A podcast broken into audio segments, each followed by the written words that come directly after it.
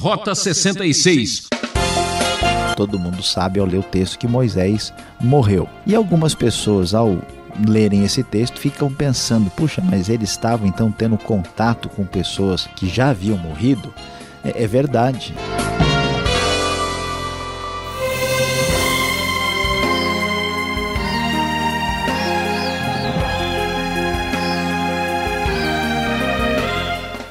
Ouvinte, você já sabe, quem é vivo sempre aparece, não é mesmo? Retornamos com o programa Rota 66, uma trilha que nos leva a pensar na vida e aprender com Jesus. Seguimos nossa expedição com a série Evangelho. Hoje, destacamos o capítulo 17 de Mateus com o tema Uma missão do outro mundo.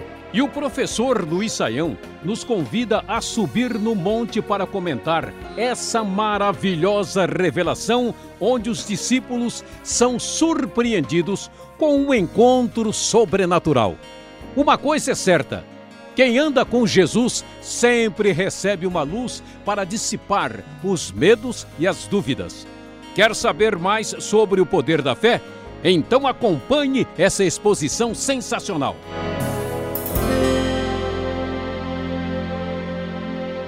Meu querido e prezado ouvinte, certamente você está acompanhando aqui no Rota 66 a revelação de Jesus Cristo como o Rei, o Rei messiânico que veio apresentar, nos trazer o reino de Deus, o reino dos céus.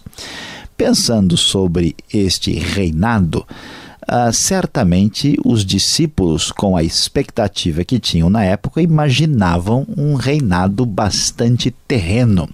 Jesus parece ser um rei, alguém que tem poder ou as condições de resolver a vida política de Israel. Mas a grande verdade, e os discípulos parecem ainda não estarem muito bem preparados para isso, é que o reino de Jesus é de outro mundo. A missão desse reino é uma missão de outro mundo. Muito bem, vamos correr através do espaço que o texto bíblico nos reserva e ver o que nos diz o texto sagrado a partir do verso 1, conforme a NVI. Seis dias depois, naturalmente, seguindo o que havia acontecido ah, com Pedro e Jesus no capítulo 16.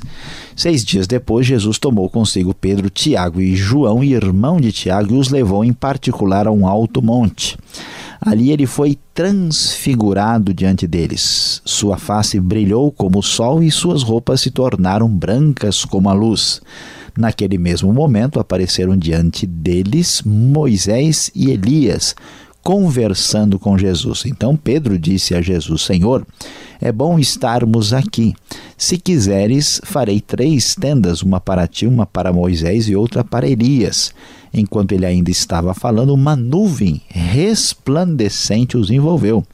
E dela saiu uma voz que dizia: Este é o meu filho amado em quem me agrado, ouçam-no. Ouvindo isso, os discípulos prostraram-se com o rosto em terra e ficaram aterrorizados. Mas Jesus se aproximou, tocou neles e disse: Levantem-se, não tenham medo. E erguendo eles os olhos, não viram mais ninguém a não ser Jesus. Prezado ouvinte, nós já observamos que Jesus tinha dito que eles, os seus discípulos, alguns deles haveriam de experimentar de alguma forma a glória do mundo vindouro. Pois é, agora, nessa missão que tem origem em Deus, que tem origem celestial, Jesus revela um pouco dessa glória, sendo ali transfigurado diante de Pedro, Tiago e João.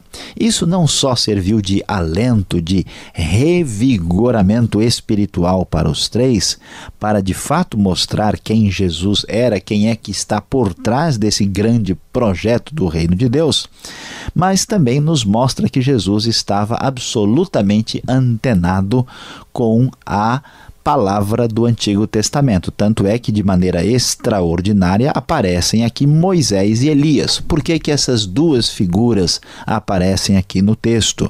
Porque Moisés representa a lei e Elias os profetas, os dois, talvez, mais importantes personagens do Antigo Testamento. Aí rivalizando a posição, talvez, com o rei Davi e com o pai Abraão, mas são duas pessoas de expressão extraordinária no Antigo Testamento. Então, é, diante disso, os discípulos se sentem bem à vontade e querem ficar tranquilos. Espiritualmente falando, eles querem sombra e água fresca. Aliás, sombra muito pouco, porque a glória aqui é bem grande. Eles estão bem tranquilos e a proposta de Pedro é três tendas para ficar ali descansando, mas na verdade Deus tem muito trabalho para os seus discípulos. Por isso, aquela visão que mostra a glória do reino, que mostra que essa missão tem origem no outro mundo, ela desaparece e eles descem do monte. A grande verdade é que não importa qual é o tamanho, qual é a dimensão, a profundidade da sua experiência espiritual, chegamos ao momento quando é necessário descer do monte. Jesus então pede segredo para eles e que não falassem nada do que tinham visto até que o filho do homem, que o próprio Senhor fosse ressuscitado dos mortos. E então os discípulos é, começam a perguntar a Jesus por que, que os mestres da lei dizem que é necessário que Elias venha primeiro. Jesus responde: de fato, Elias vem e restaurará todas as coisas. Mas eu lhes digo: Elias já veio e eles não o reconheceram, mas fizeram com ele tudo o que quiseram. Da mesma forma, o filho do homem será maltratado por eles. Então os discípulos entenderam que era de João Batista que ele tinha falado. Querendo saber sobre a questão do final dos tempos, Jesus aí é interpelado pelos discípulos que querem saber como é que se explica. Talvez eles estivessem confusos porque acabaram de ver Moisés e Elias e agora eh, como é que Elias deve vir? Será que Elias veio agora? Então Jesus explica que a profecia que se refere a Elias tinha se cumprindo em João Batista. Mas o texto sagrado prossegue. Depois de uma experiência tão especial, tão extraordinária, nós vamos enfrentar dificuldades e problemas aqui para os discípulos. Quando chegaram onde estava a multidão, ah, um homem aproximou-se de Jesus, ajoelhou-se diante dele e disse: Senhor, tem misericórdia do meu filho, porque ele tem ataques, está sofrendo muito, muitas vezes cai no fogo, na água. Eu trouxe aos teus discípulos, eles não puderam curá-lo. Respondeu Jesus: Ó oh, geração incrédula e perversa, até quando estarei com vocês? Até quando terei que suportá-los? Tragam meu menino. Jesus repreendeu o demônio, este saiu do menino, que daquele momento em diante ficou curado. Então os discípulos quiseram saber o que tinha acontecido, porque não haviam conseguido expulsar. Jesus responde com bastante determinação: A fé que vocês têm é pequena. Eu lhes asseguro que se vocês tiverem fé do tamanho de um grão de mostarda, poderão dizer este monte: vá daqui para lá, e ele irá, nada lhes será impossível. E o texto termina com a frase: Esta espécie, porém, não sai senão pela oração e pelo jejum. Depois de experimentar as alturas, a glória do outro mundo, agora nós estamos diante da realidade. A vida cristã da missão do reino de Deus não é uma vida simplesmente de retiros e de afastamento da realidade. A realidade do dia a dia é enfrentar o endemoniado. E aqui eles mostram a sua lacuna, a sua falta de fé. Jesus vai mostrar que eles precisam enfrentar as forças do mal, aqui a realidade de pessoas que estão debaixo do poder de Satanás possessas por demônio, é que é necessário uma batalha, uma luta espiritual e que sem fé essa vitória não pode ser alcançada. É preciso redirecionar a mente para entender qual é de fato a proposta, o programa, o caminho desse reino que aparece aqui para os discípulos, dado e apresentado pelo Rei Jesus. O texto vai adiante e então nos conta que os discípulos e Jesus chegam a Cafarnaum, cidade pequena da Galileia. E os coletores do imposto de duas dracmas vieram a Pedro e perguntaram: O mestre de vocês não paga o imposto do templo? A resposta, naturalmente, foi afirmativa. Quando Pedro entrou em casa, Jesus foi o primeiro a falar, perguntando: O que você acha, Simão? De quem os reis da terra cobram tributos e impostos?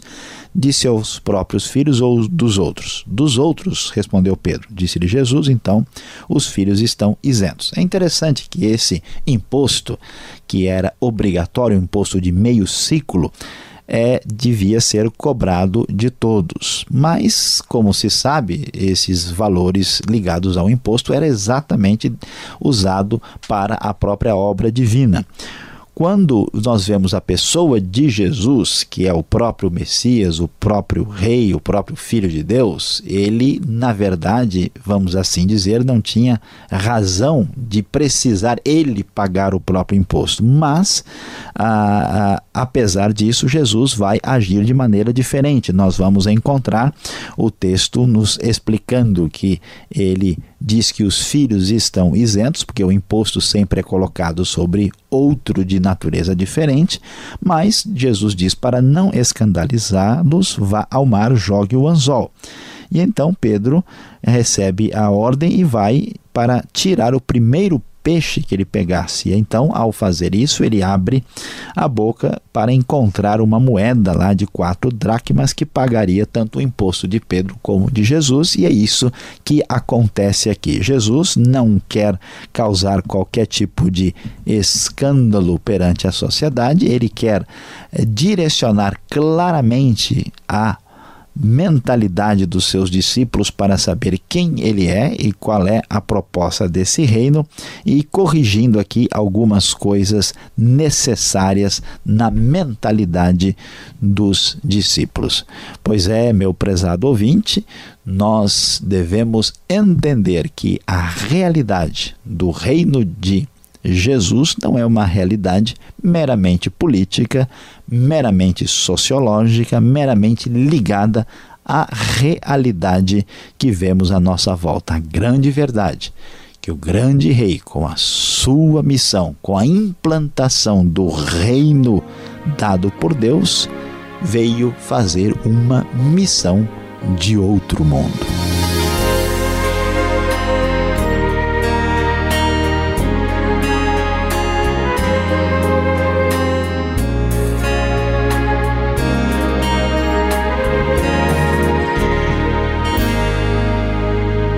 Rota 66, o caminho para entender o ensino teológico dos 66 livros da Bíblia.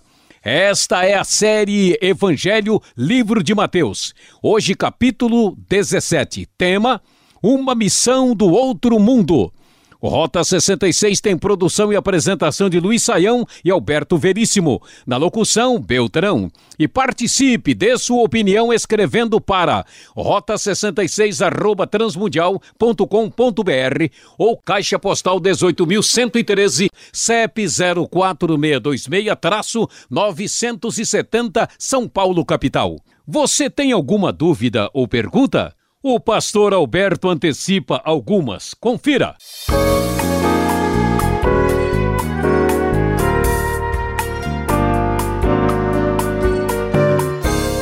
Professor Luiz Saião, vamos agora às perguntas em Mateus 17 após a sua exposição. Não ficou dúvida, mas surgiram várias questões. Como podem Moisés, Elias aparecer aqui nesse texto conversando com Jesus? Olha que Moisés e Elias já faz muito tempo que eles passaram por aqui. Elias então foi dado como desaparecido, Moisés morto. Que conversa foi essa? Que história podemos entender disto? Pastor Alberto, de fato, o texto bíblico chama bastante a nossa atenção.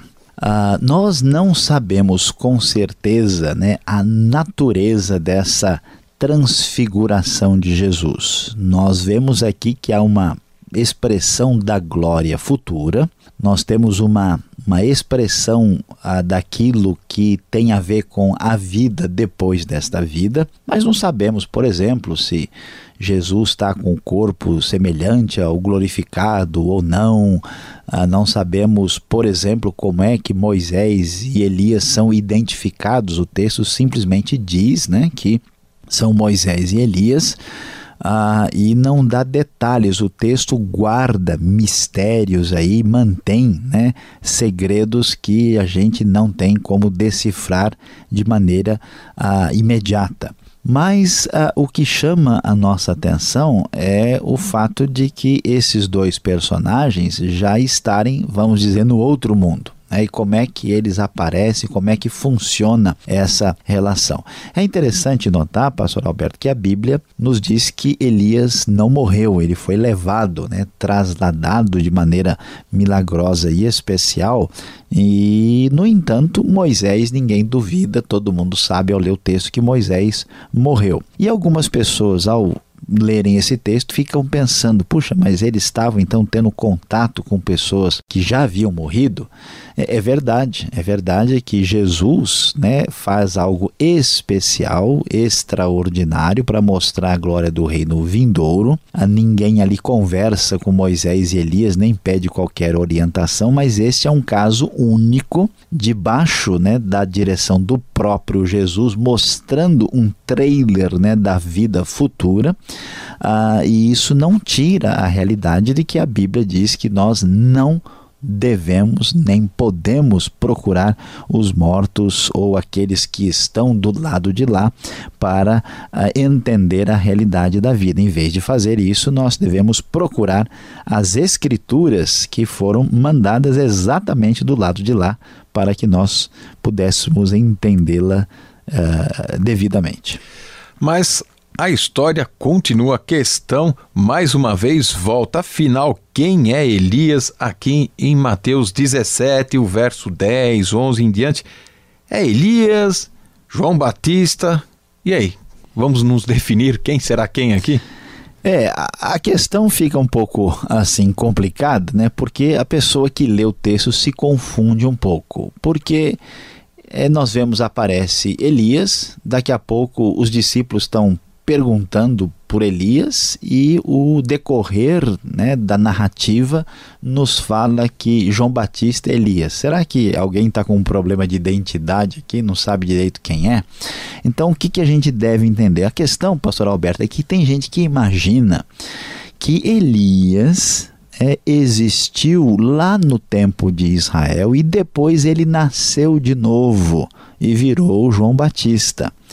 E como é que a gente sabe que essa proposta de explicação não faz sentido nas Escrituras? Por uma razão bem simples, nós sabemos que Elias uh, continua sendo Elias, porque na transfiguração ele é o próprio Elias. Se Elias tivesse morrido, né, nascido de novo em João Batista, como é que ele continua sendo Elias e aparecendo como tal? Então, enquanto pessoa, Elias e João Batista são absolutamente distintos. Agora, quando a Bíblia diz né, que João Batista é Elias, ela está dizendo que ele veio no mesmo espírito, no mesmo poder de Elias. E nesse sentido figurado, não literal, é que deve ser entendida a outra parte do texto bíblico. Esse capítulo 17 de Mateus parecia assim tão é, simples, porém estamos vendo que o negócio vai se complicando. O verso 15, por exemplo, fala que havia um lunático Professor Saião, o que é um lunático? É uma pessoa dominada por demônios? Pois é, pastor Alberto, essa questão aí é um pouco complicada, né? Como é que pode.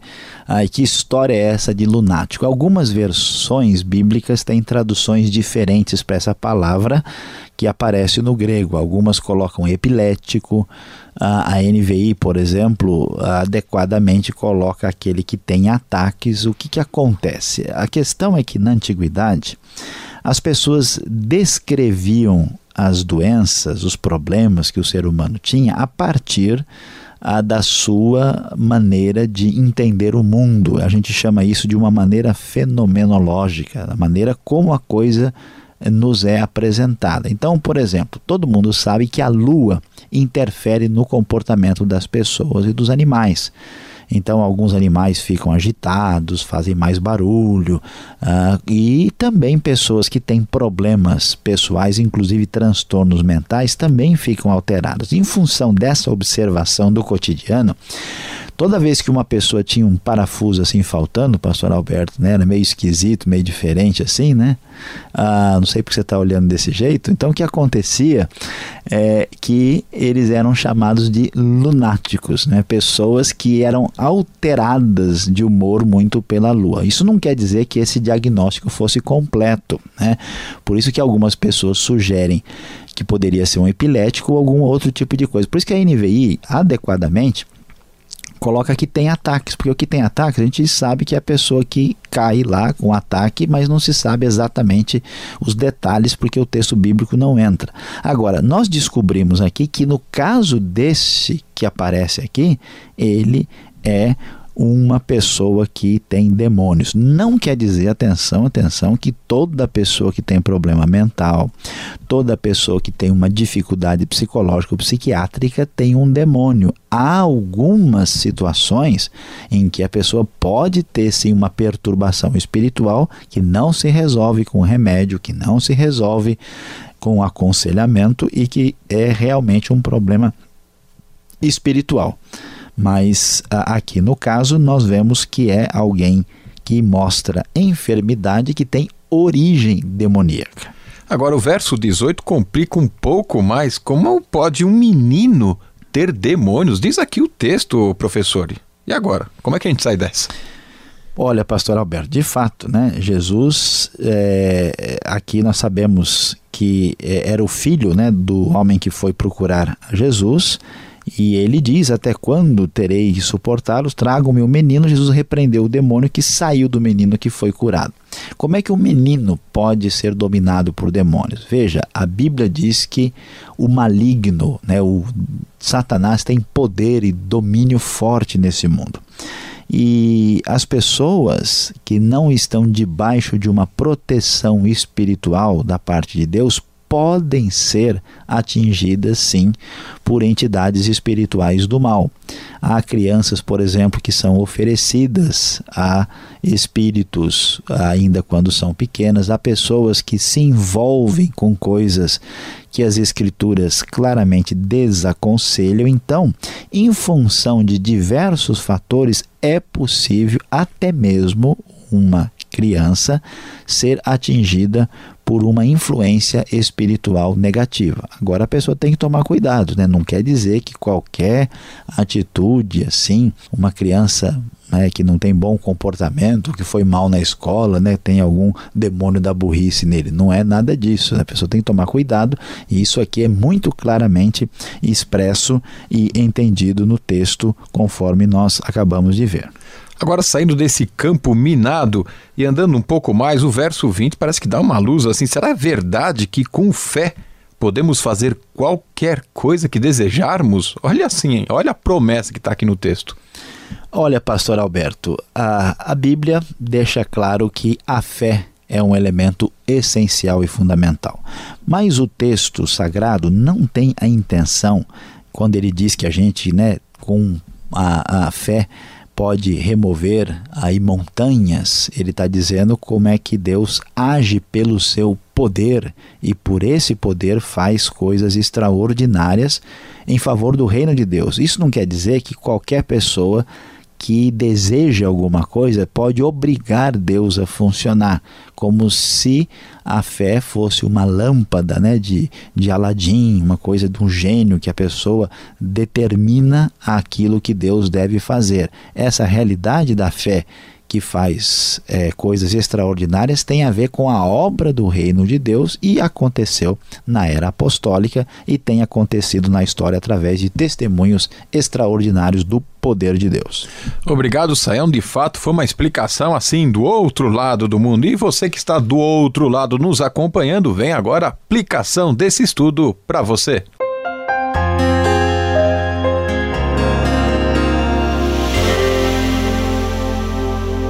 Hoje no Rota 66 você acompanhou conosco Mateus capítulo 17. Sim, eu sei que você não ficou assustado, mas a verdade é que nós falamos sobre uma missão de outro mundo. Você viu como Jesus mostrou o seu poder e a glória do porvir na transfiguração, juntamente com Pedro, Tiago e João, os seus discípulos mais próximos. O fato é que depois eles, os discípulos, tiveram que enfrentar a batalha do dia a dia na cura de um menino que estava endemoniado e foi liberto pelo poder de Cristo. E finalmente falamos sobre o episódio extraordinário do imposto do templo quando Jesus milagrosamente provê o pagamento deste imposto de uma maneira extraordinária, levando Pedro a entender claramente quem era o grande Jesus. Diante desta realidade do reino de Deus, meu querido ouvinte, o que, que descobrimos aqui? A certeza temos é que Jesus é o Rei de origem celestial. Essa certeza exige de nós uma decisão imediata, um compromisso total.